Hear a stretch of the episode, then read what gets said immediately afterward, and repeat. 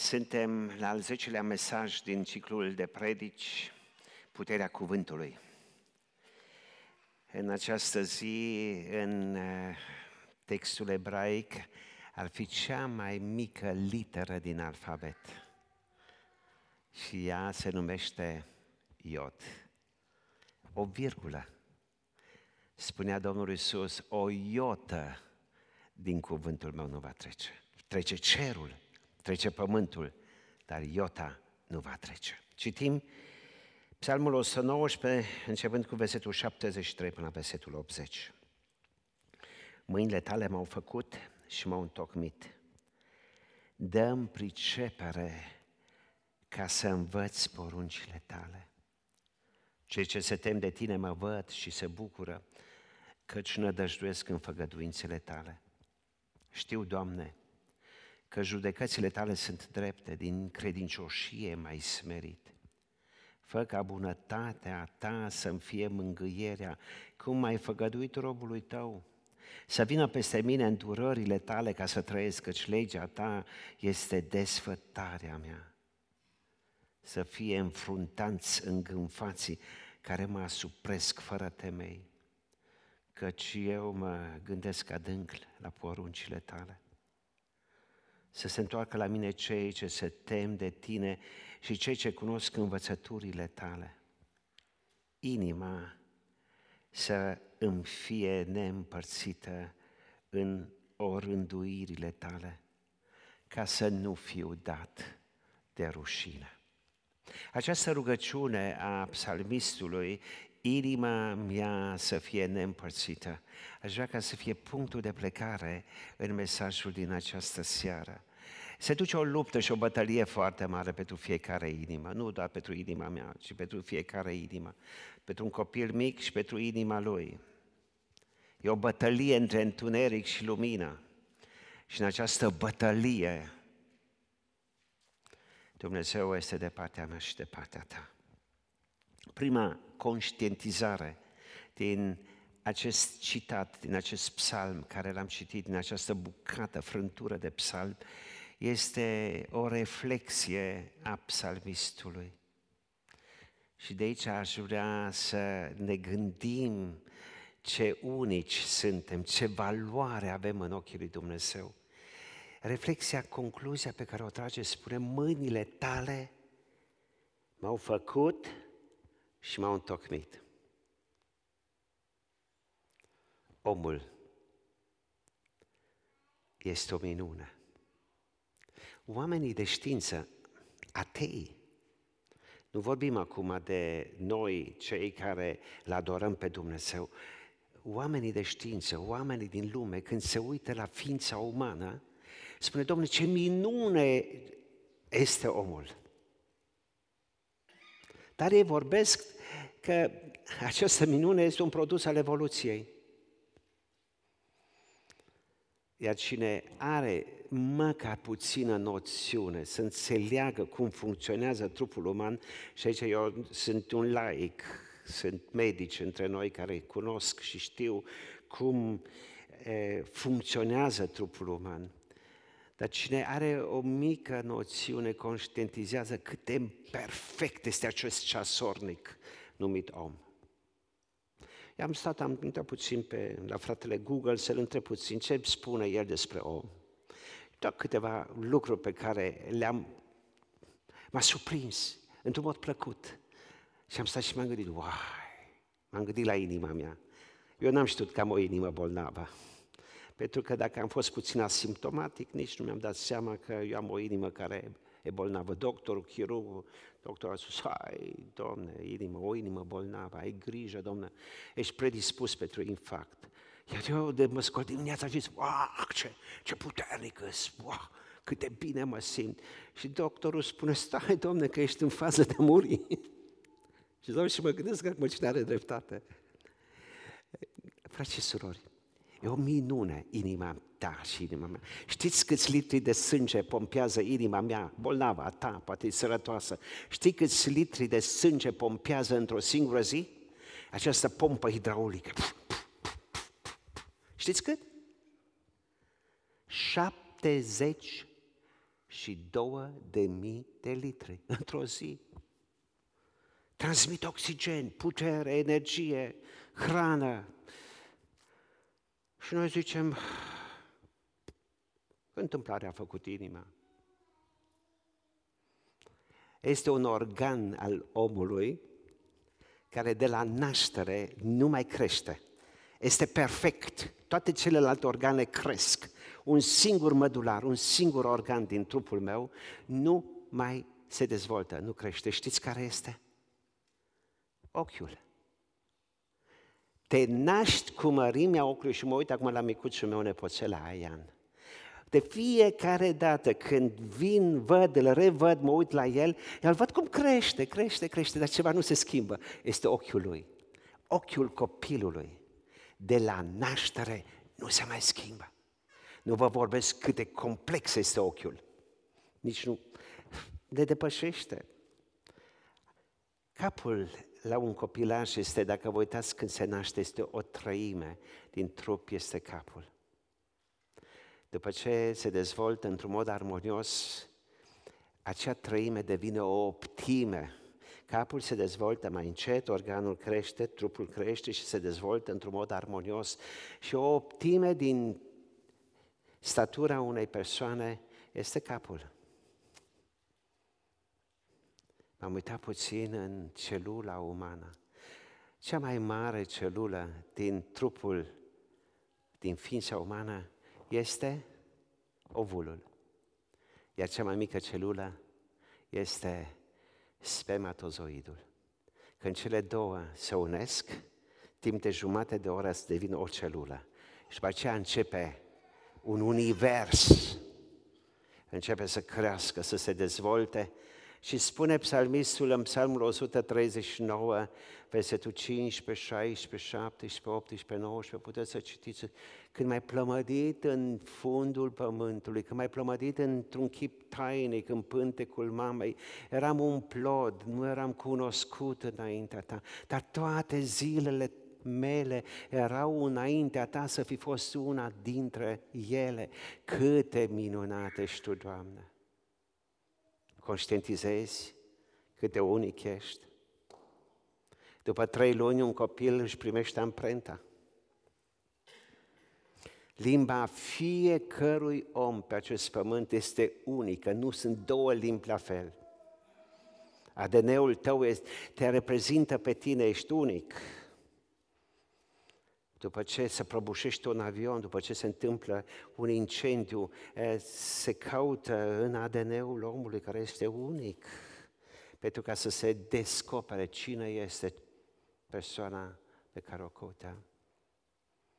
Și acum vine David și spune, mâinile tale m-au făcut și m-au întocmit.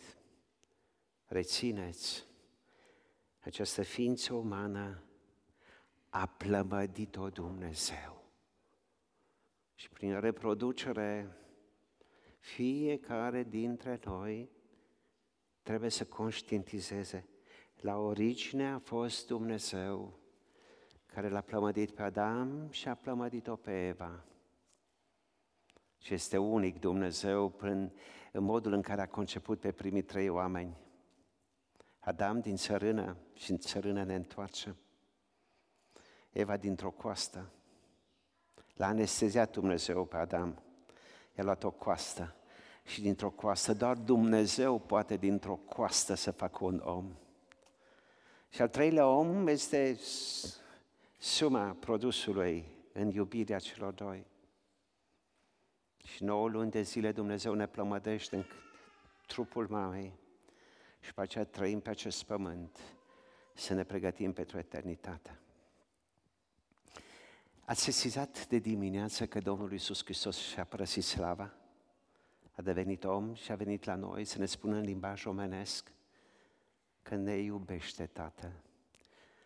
Știți cu ce l-a îmbrăcat Dumnezeu pe Adam și pe Eva? Spune, ei erau goi, așa este. Biblia spune, ei erau goi și nu le era rușine unul de altul. Dar știți că erau îmbrăcați? Cu ce a îmbrăcat Dumnezeu? Pentru că Satan i-a dezbrăcat. Satan nu i-a îmbrăcat. Satan ne-a promis, veți fi ca Dumnezeu și noi credem minciuna lui Satan. Dar să știți că Dumnezeu ne-a îmbrăcat atunci când l-a îmbrăcat pe Adam, când l-a creat pe Adam, când a făcut Duh, l-a făcut suflet, l-a făcut trup, l-a îmbrăcat, spune Psalmul 8, versetul 5, l-a îmbrăcat cu slavă și cu cinste. Iar hoțul ne-a dezbrăcat de slava pe care părinții noștri au avut-o. Iar acum nu face altceva Dumnezeu decât vrea să restabileze în mine și în tine noi chipul său, acel chip, acea identitate pe care ne-a furat-o Satan. Din cauza aceasta Dumnezeu ne arată calea de întoarcere pentru ca să putem într-adevăr să avem ceea ce am pierdut. Mâinile tale m-au întocmit. Și acum te rog, Doamne, dăm pricepere. Ce pricepere vrei? Ca să învăț poruncile tale. Dar marea pricepere este că a conștientizat psalmistul că este coroana creației lui Dumnezeu. Marea noastră problemă în această lume postmodernă în care trăim este că omul nu conștientizează că este, este perfecțiunea întruchipată, că Dumnezeu ne-a creat într-un mod minunat, desăvârșit. Și dacă omul nu conștientizează acest lucru, trăiește ca un animal, pentru că zice că din animal s-a tras și atunci nu te mira că trăiește omul ca un animal. Iar cuvântul lui Dumnezeu spune, Doamne, dăm pricepere. Pentru că ei au pierdut orice simț și orice pricepere. Ne spune Noul Testament, au început să-și trăiască plăcerile cardale. Au început să trăiască după mintea lor care l-a exclus pe Dumnezeu din schemă. Și trăim pe acest pământ și ne uităm în jurul nostru și vedem aceste două tipuri de oameni. Omul care se raportează la Dumnezeu, se raportează la cuvântul lui Dumnezeu, îl lasă pe Dumnezeu să direcționeze viața și eu la oameni care n-au nicio treabă. Trăiesc cum vor ei. Doamne, dăm pricepere ca să învăț poruncile tale. Știți cu ce rămânem la bătrânețe? Cu amintirea tinereții și a copilăriei, cu ceea ce învățăm când suntem copii mici. Din cauza aceasta este așa de important ca să înțelegem vreau să învăț în perioada în care pot să formez hard discul lăuntrului meu, vreau să învăț cuvântul tău. Învață cuvântul lui Dumnezeu pe copilul tău. Și dacă nu înțelege cuvântul, dar învață-l ca să, să memoreze cuvântul, că va veni o vreme în care cât ai vrea să mai memorezi, nu mai poți. Și atunci rămâi cu ceea ce ai scris, ceea ce ai dat copilului tău, ceea ce ai scris în lăuntul ființei tale. Vă vorbeam despre partea materială, suportul material al ființei noastre umane, dar noi avem o parte, două părți materiale. Avem spiritul nostru, care este sufletul nostru și care este Duhul nostru. Îmi place așa de mult Zaharia, care la un moment dat spune în capitolul 12, versetul 1, că Dumnezeu a creat cerurile și pământul și Duhul omului. Această complexitate a Duhului omului. Și am observat ceva studiez de o perioadă de vreme pe o ființă care îmi este dragă. O ființă care, când se uită la mine, eu îi spun, ce faci, dragă mama? Și îmi spune, bine, dragă tată. Și mă întreabă, tu ești tatăl meu? Și zic, nu, că eu sunt mult mai tânăr decât tine, mama dragă. Dar ea nu mai știe. O vede pe sora ei, și spune, tu ești mama mea? Nu, eu sunt sora ta mai mică. Și ați sesizat ceva. La un moment dat, în sufletul nostru apare entropia. apare acest proces al degenerării. Uiți aproape tot. Dar am sesizat ceva. Știi ce nu se uită? Duhul nu uită pe Dumnezeu. Vorbește despre Dumnezeu, vorbește despre Isus Hristos. Și nu uită, omul nu uită. Duhul omului păstrează în lăuntrul lui noțiunea de Dumnezeu. Din cauza aceasta, rugăciunea aceasta, dorința aceasta a inimii mele și a inimii tale, Doamne, dăm pricepere.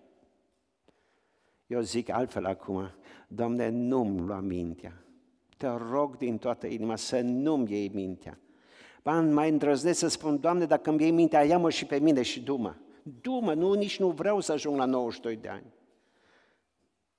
Dăm pricepere, Doamne, sau păstrează în priceperea, Doamne, ca să învăț. Și noi toată ziua învățăm, permanent învățăm, dar să învăț poruncile tale. În momentul în care cuvântul lui Dumnezeu primează în viața noastră, se dezvoltă în, în lăuntul ființei noastre o stare de reverență înaintea lui Dumnezeu. Îmi pare rău că în limba română cuvântul acesta este, are conotația negativă. Ca să mă tem că cei ce se teme de tine, ca să mă tem de tine. Și eu când zic uh, mă tem de Dumnezeu, când, uh, când aud cuvântul acesta, eu mă gândesc, uh, parcă termenul acesta este negativ, nu este pozitiv. Dar dorința lui David, a omului lui Dumnezeu, este pozitiv. Pentru că această teamă nu este frică, ci este reverență. Când te duci la primărie și ești angajat la primărie și ți intră primarul, este frică, a intrat șeful, sau este respectul care îl dai unei persoane care are o funcție publică. Te duci la spital, te temi de halatul alb, de omul care este îmbrăcat în halatul alb, sau dai o cinste acelui om care ani de zile a studiat, studiază, învață și spui, omul acesta este o capacitate. Când eu mă raportez la Dumnezeu, la cuvântul Său, la Dumnezeu, în momentul acela eu am o reverență, am o dorință să dau celuia care este deosebit cinstea care îi se cuvine. Și aceasta este teama despre care se vorbește în versetul 74. Cei ce se tem de tine mă văd și se bucură. Căci nădăjduiesc în făgăduințele tale. Dar cei ce mă văd și nu se tem de tine, ce fac ei? Se bucură? Nu se bucură. Când am plecat joi, mulțumim pentru cei care v-ați rugat joi pentru noi când am fost la, la Privechi. Ziceam în glumă, sau zicea Sami în glumă când ne întorceam, noroc că nu ne-au bătut. Noroc că nu ne-au bătut. Am fost invitat să țin o slujbă de privechi. Nu vă povestesc contextul, că nu are importanță, dar oamenii aceștia nu erau oameni care s-au raportat la cuvântul lui Dumnezeu, nu au avut o relație, sau cel puțin nu toți, o relație cu Dumnezeu. Te-au zis, Edi, ai făcut o rugăciune așa de frumoasă pentru băiatul meu, înainte să moară și în mod sigur vei avea numai cuvinte de laudă la adresa băiatului meu după ce a murit. Pentru că așa este, pe măsura cât plătești la părintele, pe atât de mult te laudă în curte. Iar eu n-am lăudat. Și era aproape să iau bătaie. Păi cum nu laud eu pe băiat? Acum dacă poate unul dintre noi pleca și eu aveam o relație și știam mai multe despre persoana în cauză. Poate aveam și pentru ce să laud pe un om, dar când tu nu cunoști, habar nu ai, nu ai nicio relație cu cel care este acolo. Cum, să, ce să spui, ce cuvinte, ce să laud, ce spus. Să știți că eu ca duhovnic, până la mormântare, până la moarte, mă raportez la mort, la cel care moare și mă lupt pentru el. Dar din momentul în care el a plecat, eu nu mă mai lupt pentru cel mort. Nici nu-l laud, nici nu-l tămâiesc, nici nu-l scot de nu știu unde să bag altundeva, nu mai pot nici dezlega. Atunci am doar un mesaj pentru cei vii. Dar cei vii n-au vrut să audă de pocăință, n-au vrut să audă de Domnul Iisus, n-au vrut Dar așa m-am bucurat. După ce s-a terminat slujba de privechi, a venit cineva la mine și a spus, mă cunoști? Acum și eu îmi dau seama că îmbătrânesc și vrând nevrând am și eu încet încet Alzheimer și atunci îmi văd și mai mult să am grijă de mama soacră. Și zic, nu te cunosc, nu mai văzut, nu știi, nu. Am venit la Pacea, când erați tabere la Pacea, am venit și m-a povestit și... A, da, mă bucur din toată inima. Și cu ce ocazie ești aici? Păi sunt prietenul, vecinul băiatului care este aici așa și povestește cum e. Și mi-a povestit Edi să știi că omul acesta, în tinerețea lui, a știut așa de bine Biblia și a primit o decepție în viață, s-a îmbolnăvit și a zis, am terminat-o cu Dumnezeu. Iar acum, în finalul vieții, dintr-o ființă rebelă, s-a apropiat din nou de Dumnezeu. Așa de mult aș fi vrut să știu toate aceste noțiuni înainte, că atunci aveam și ce să spun despre el, să împlinesc dorința mamei. Nu le-am știut. Dar, uh, înțelegeți, trăim într-o lume care ne este ostilă. Vorbește adevărul, trăiește adevărul, fii un exponent al luminii și vei avea de suferit. Și poate numai dacă este să te sfideze cineva. Și știți cum au sfidat pe mine? Cu toate că nu m-au sfidat pe mine. Au sfidat cuvântul. Au ieșit din încăpere, au ieșit afară, au făcut bisericuța lor și în final, când am început să zic, facem rugăciunea Tatăl nostru, a venit unul înăuntru mai jocoritor și a zis, haideți că începe slujba. Era terminată slujba. Cum te simți când cineva te disprețuiește? Cum te simți când cineva te calcă, te zdrobește? Cum te simți când ai senzația că ești neînțeles? Cum te simți când faci un sacrificiu pentru o ființă dragă și a spune, n-ai făcut nimic pentru mine. Este lupta dintre lumină și întuneric. Și vreau să vă spun ceva. Suntem așa de sensibili. Sincer, suntem așa de sensibili. Dacă cineva nu ne tămâiază, nu ne laudă, nu ne vorbește de bine, de, ne întoarce spatele, privește de sus în jos, se poate întâmpla așa de multe lucruri. Cuvântul lui Dumnezeu ne spune ce să facem. Dacă mă tem de Dumnezeu, nădăjduiesc în El. De ce? Pentru că El cunoaște inima. El cunoaște motivația inimii tale când vrei să slujești, când vrei să faci ceva, când investești în copiii tăi, când investești în, în, într-o lucrare, în biserică, indiferent ce faci, Dumnezeu cunoaște inima. Când vrei să ajuți un vecin, când vrei să faci, indiferent slujirea aceasta, motivația slujirii o cunoaște Dumnezeu. Oamenii pot așa de multe interpretări să de dar cel ce cunoaște inima este Tatăl din cer. Și acum eu mă întreb permanent, mă întreb pe mine, Edi, de fapt, tu cui vrei să-i placi? Spune Apostol Pavel, e foarte tranșant Pavel, dacă vrei să placi oamenilor, ajutați-mă. Nu ești? Nu ești? Nu ești robul lui Dumnezeu. Vreau să plac oamenilor, vreau să le gâde lor urechile sau vreau să spun adevărul. Spune adevărul, trăiește în adevăr și se va separa oamenii. Dar David ne învață, nădăjduiește în făgăduințele lui, în făgăduința lui Dumnezeu. Și făgăduința lui Dumnezeu și făgăduințele sunt pe măsura nevoii. Duhul Sfânt ne aduce aminte de legea care am învățat-o, dar nu ne poate aduce aminte Duhul Sfânt ceea ce noi n-am citit sau n-am învățat. Niciodată. Ne poate doar aduce aminte de ceea ce am auzit, de ceea ce am învățat, de ceea ce am citit.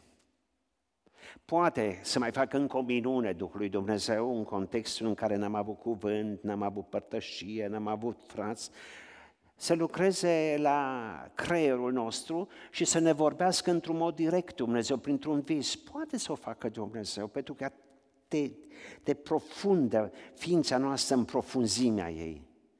Dar pentru noi, cuvântul lui Dumnezeu ne spune, relaționează-te la cuvânt, ca să ai nădejde atunci când treci printr-o situație care nu ți-o dorești. Și acum trage David o concluzie. Știu, Doamne, că judecățile tale sunt drepte. Și acum spun un cuvânt foarte profund. Știu, Doamne, din credincioșie mai smerit.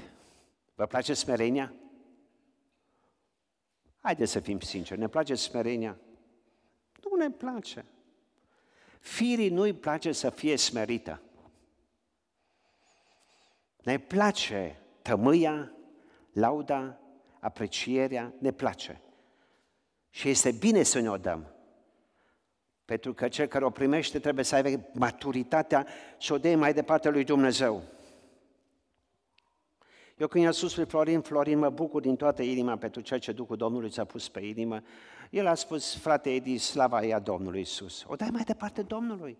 Dacă te folosește Dumnezeu într-o lucrare, slăvit să fie Domnul. Și atunci tu spui, slava este a Domnului. Nu e a mea. De ce? Că darul vine din partea Domnului, oportunitatea de a sluji vine din partea Domnului, toate sunt pregătite de Dumnezeu și atunci spun, Doamne, ți le dau ție înapoi, te ador pe tine, Doamne, pe tine te laud, Doamne. Și David spune, Doamne, e bine că m-ai smerit.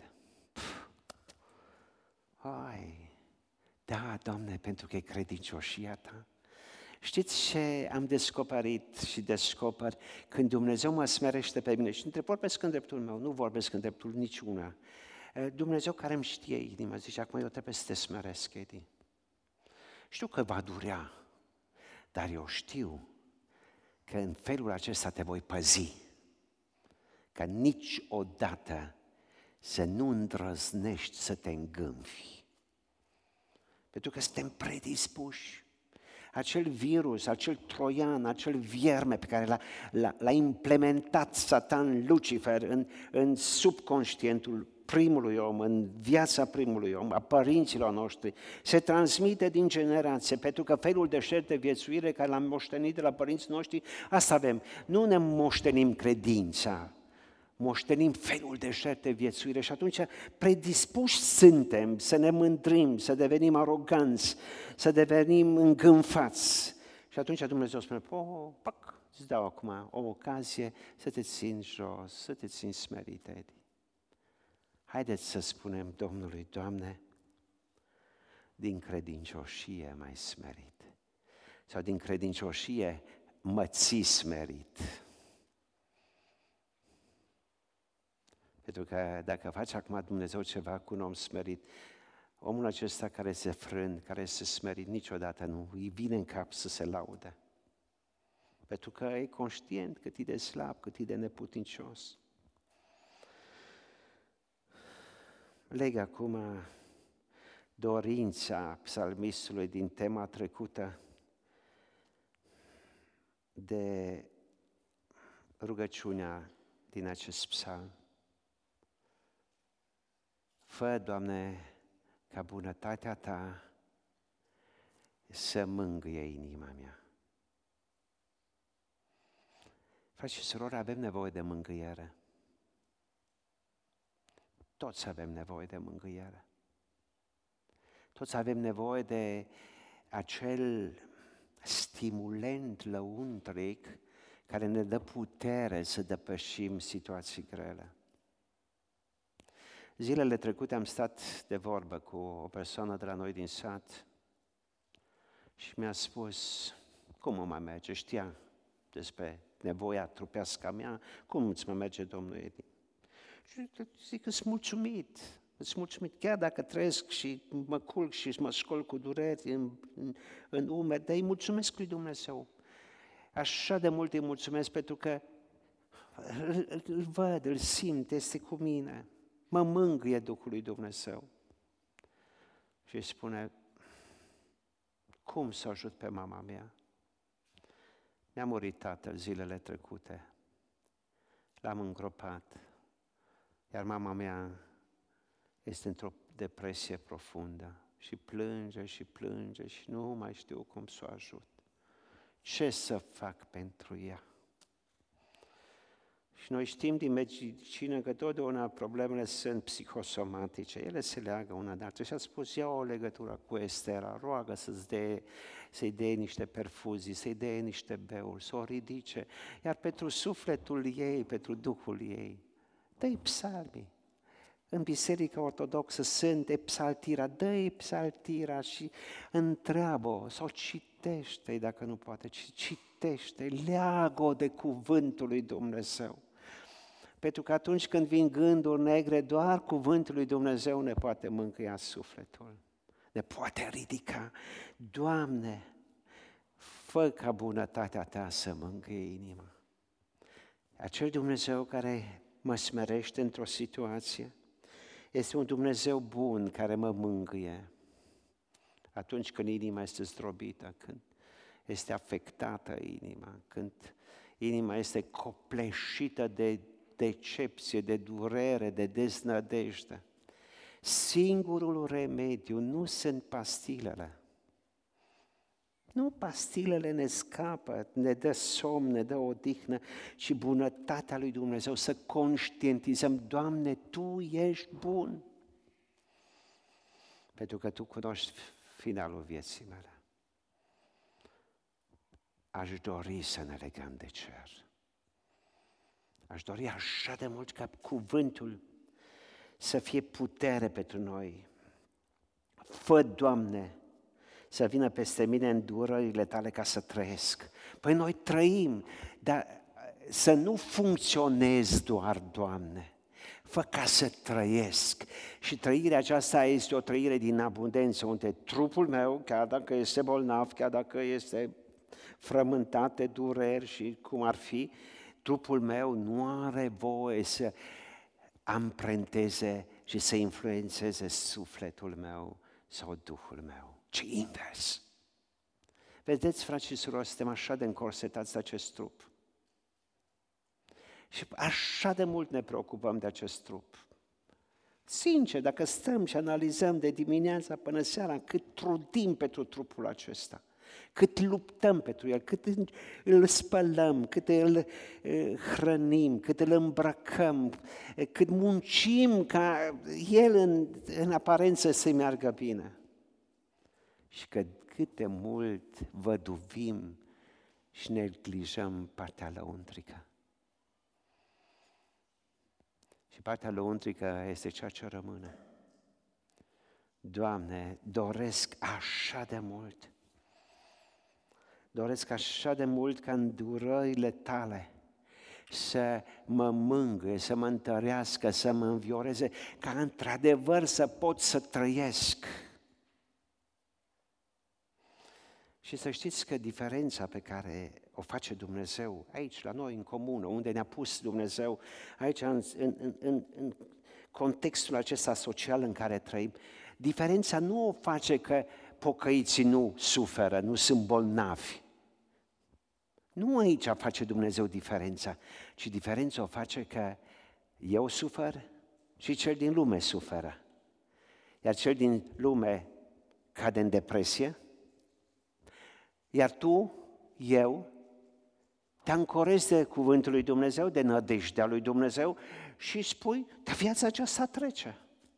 Dar viața aceasta este o pregătire. Dar viața aceasta de 70-80 de ani, indiferent cât ar fi ea, ea se va duce și atunci adevărata viață va începe. Și când tu conștientizezi treaba aceasta, te raportezi altfel la probleme. Și atunci asta este îndurarea. Îndurarea nu este că nouă ne merge bine și celorlalți le merge rău, ci este invers. De multe ori lor le merge bine, nouă ne merge rău, dar nu cârtim, nu ne certăm cu Dumnezeu și spun bunătatea lui Dumnezeu. Ea mă smerește? Bunătatea lui Dumnezeu mă face să mă uit în sus? Să nădăjduiesc? Și aștept în tăcere ajutorul lui Dumnezeu și cei îngânfați sunt în jurul nostru. Așa spune cuvântul lui Dumnezeu. Să fie înfruntați îngânfații care mă asupresc fără temei. Și asuprirea nu este pușcărie aici. Nu. Asuprirea este îți întoarce spatele, să cobori din, scara, din casa scării și vecinul sau vecina să treacă și în loc să spună bună ziua, familia Olteanu, doamnă Olteanu, ce mai faceți? Să-ți întoarcă spatele și merge și să te trateze ca pe un nimic, să ieși pe poarta casei și vecinul tău să nu te bage în seamă. Ba mai mult, poate când ajunge în dreptul casei tale și aduce aminte că îl supără vezica și începe să urineze pe poarta ta și merge mai departe și zice, asta e poarta pocăitului, las că eu fac eu la pocăitul. Și îngânfații sunt aici, îi avem în jurul nostru. Dar important este să știu cum să mă raportez la cel îngânfat. Dar de fapt nici nu trebuie să mă raportez la el. Eu mă raportez la Hristos. Pentru că se duce o luptă pentru identitatea mea și identitatea ta. Și finalizăm, frați și surori, e o bătălie. Și în această bătălie Dumnezeu vrea ca să ne facă exponența luminii. Și vrea ca inima mea să fie neîmpărțită. Această bătălie se duce. Și să știți că nu se duce în trupul meu, ci se duce în sufletul meu și în Duhul meu. Inima să-mi fie neîmpărțită. O rânduirea ta cuvântul tău. Asta primează. Și dacă noi știm cum să ne raportăm corect la Dumnezeu, uitați-vă în finalul acestui psalm că se întorc cei care poate s-au speriat, cei care s-au temut, se întorc spre Dumnezeu și se tem de Dumnezeu. Frați și surori, viața mea și viața ta este un model pentru celălalt. Cum trăiești tu? Cum te raportezi tu? Cum vorbești? Și ce faci? Acolo unde te-a pus Dumnezeu? Este un îndreptat spre eternitate? Sau un ajutor altea să meargă în iad? Eu le-am spus oamenilor în ziua de joi, nu vreau ca Dumnezeu să ceară sângele de la mâinile mele că vă puteam lăuda dacă voiați, vă puteam tămâia, vă puteam... Dar nu pot, nu îmi permite Scriptura. Scriptura îmi spune că cei ce se tem de Domnul se vor apropia de El. Pentru că doresc să trăiască integritate. Vom pleca în această seară acasă, frați și surori, și vor veni provocări azi, mâine, poimine, în următoarele zile, provocări pentru noi, pentru inima mea și pentru inima ta. Astăzi, acum, aici, în acest loc, îmi spun eu mie și îți spui tu ție în dreptul tău, indiferent ce va veni, inima mea este toată a Domnului Isus. Amin.